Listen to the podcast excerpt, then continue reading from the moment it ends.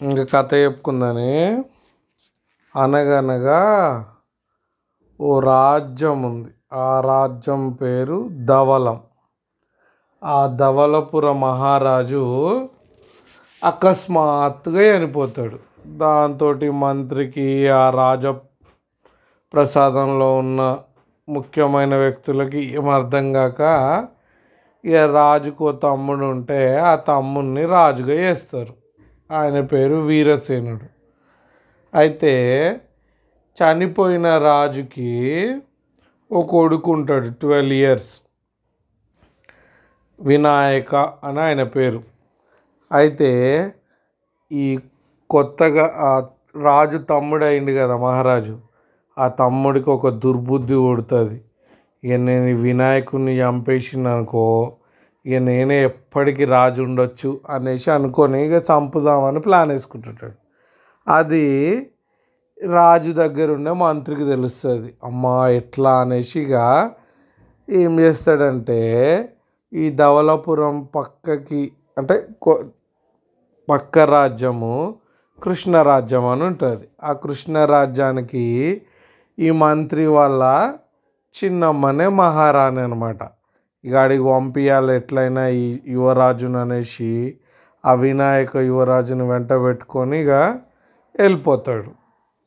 ఈయన వీరసేనుడు చంపుదాం అనుకుంటాడు కదా వెతికితే దొరకాడు. సరే ఎక్కడ పోతాడులే దొరకడా అనేసి అనుకుంటాడు.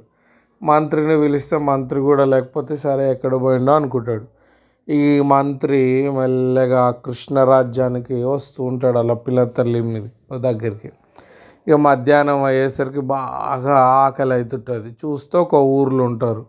ఇక ఆ ఊర్లో పోయి ఒక రైతుని అడిగితే అన్నం పెడుతందుకు తలుపు తీసి పెడుతూ ఉంటే ఆ రైతుకి పిల్లగాని చూసి కొత్తగా అనిపిస్తుంటుంది. అట్లే చుట్టుపక్కల వాళ్ళందరూ వింతగా చూస్తుంటారు. ఈయనతోటి ఉన్నాడేంది అని.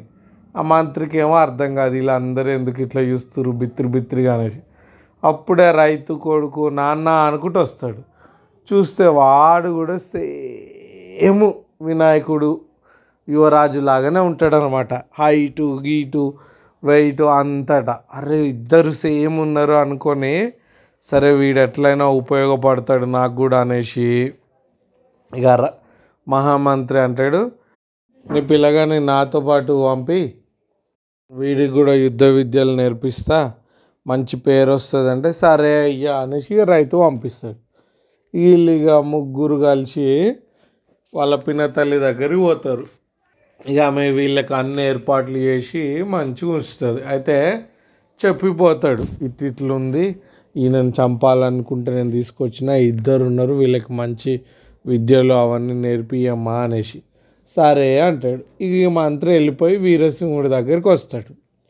ఇక అయితే ఏమవుతుందంటే వీరసింహుడు వినాయకుడిని చంపేస్తా అని ఇక వేగులని పంపిస్తాడు. పంపిస్తే లాస్ట్కి వాళ్ళు తెలుసుకొని వస్తారు. ఇట్ ఇట్లా కృష్ణరాజ్యంలో ఉన్నాడు వాడు అనేసి. కాకపోతే ఇద్దరు ఉన్నారనేది తెలియదు వీళ్ళకి కూడా. ఆ యువరాజు ఆ యువరాజుతో పాటు రైతు కొడుకు సేమ్ ఉన్నాడు కదా. ఆయన పేరు బాలరాముడు.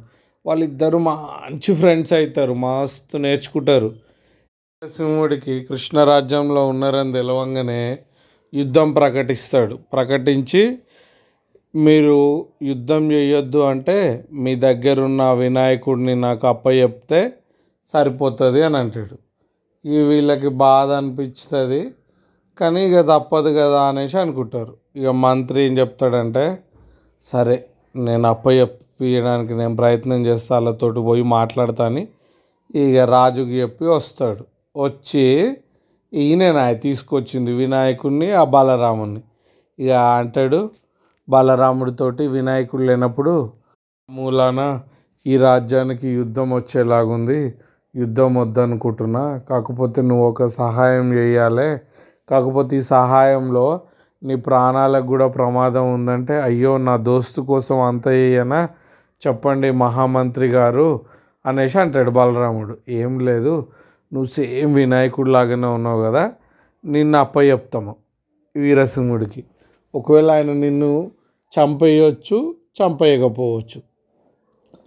కానీ నువ్వు నిజం చెప్పొద్దు అంటే అయ్యో నేను చనిపోయినా పర్వాలేదు కానీ రాజు యువరాజు మాత్రం బతాడు కదా. యువరాజు ఎట్లయినా మళ్ళీ ఆ రాజ్యాన్ని పరిపాలిస్తాడు. ఈ ధవలం రాజ్యానికి ఏదో ఒక రోజు రాజు అవుతాడు కదా. సరే నన్ను ఇచ్చేయండి అంటే సరే అనేసి తీసుకుపోయి తీసుకుపోయి అప్పచెప్పుతందుకు తీసుకుపోతుంటాడు మంత్రి. ఇక ఆయన వెళ్ళిపోయినాక వినాయకుడు వస్తాడు వచ్చి బలరాం బలరాం అని పిలిస్తే ఉండకపోయేసరికల్లా బట్టల ద్వారా తెలిసిపోతుంది. అయ్యో నా మిత్రుడిని చంపనీకి అప్పచెప్తున్నాడు ఆ మంత్రి. ఎంత ఇది మోసం అనేసి ఇక కంగూరుకు వస్తాడు ఇక మంత్రి పోయి వీరసింహుడికి ఇచ్చేస్తాడు. ఇక ఇచ్చేసి నువ్వు బయటికి వెళ్ళిపో అనగానే ఇక మంత్రి కూడా వచ్చేస్తాడు. ఇక వీరసింహుడు కత్తి తీసి ఆహా ఎన్ని రోజులకు దొరికినవరా నేను ఎప్పటి నుంచి వెతుకుతున్నా? దా వినాయక నిన్ను చంపేస్తా అనేసి కత్తి లేపితే ఈ బలరాముడు అంటాడు నువ్వు చంపితే నన్ను చంపు దంపునా? నువ్వు నన్ను ఎంత తొందరగా చంపితే నువ్వు మహారాజుగా ఉండకుండా అయిపోతావు. ఎట్లయినా నా దోస్తు నిన్ను చంపుతాడు అనేసి అంటాడు ఆయనకి ఏం అర్థం కాదు. నీ దోస్తు ఎవడరా నాయన ఇంకా నువ్వు చచ్చిపోయినాక అనేసి అని లేపి కత్తి లేపంగానే ఈ బలరాముడు కత్తి నుంచి తప్పించుకొని పరిగెత్తుకుంటూ వస్తుంటాడు. ఇక వినాయకుడు వెనకాల అదే బలరాముడు వెనకాల ఈ వీరసింహుడు పడతా ఉంటాడు. వెనకమ్మటి ఉరికొస్తుంటాడు దొరకాడు. ఇక అప్పుడే అటుకెళ్ళి ఇంకొకటి ఇటూరుకు వస్తాడు.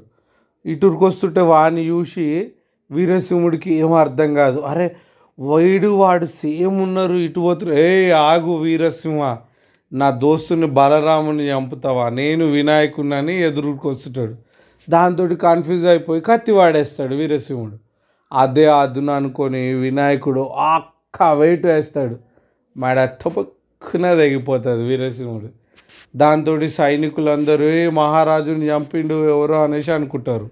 అప్పుడే మంత్రి వచ్చి ఏ అది ఎవరు అనుకున్నారు చంపింది? మన చనిపోయినప్పుడు రాజు ఉండే కదా ఆయనే వినాయకుడే యువరాజు. ఇప్పుడు మహారాజు ఇంకా ఆయనే మనకి అనగానే సైనికులు కూడా మస్తు హ్యాపీగా ఫీల్ అవుతారు. ఓ యువరాజే మళ్ళీ రాజు అవుతున్నాడు మాకు అనేసి. ఇక బలరాముడు మంచి ఫ్రెండ్స్ కదా. ఇక బలరాముని కూడా నువ్వు ఒకసారి పోయి మీ నాన్నతో మాట్లాడి మళ్ళీ రాపో అని చెప్తే ఇక పోయి బలరాముడు అదే రైతు ఉంటాడు కదా వాళ్ళ నాన్న ఇక పోయి కలిసి వస్తాడు. మస్తు వాళ్ళ నాయన కూడా మస్తు సంతోషపడతాడు. ఇక వచ్చినాక బలరాముడు ఇక ఆయన కొలువులో ఉద్యోగం చేసుకుంటూ రాజుకి వినాయక మహారాజుకి హెల్ప్ చేసుకుంటూ ఉంటాడు. ఆ దర్ర కథ. మోసం చేయాలనుకున్నాడు. కానీ వినాయకుడు టైంకి వచ్చేసి చంపేసిండు ఆయనని. ఆ కథ ఎప్పుడు కూడా చెడుగా ఆలోచిస్తే చెడే అవుతుంది.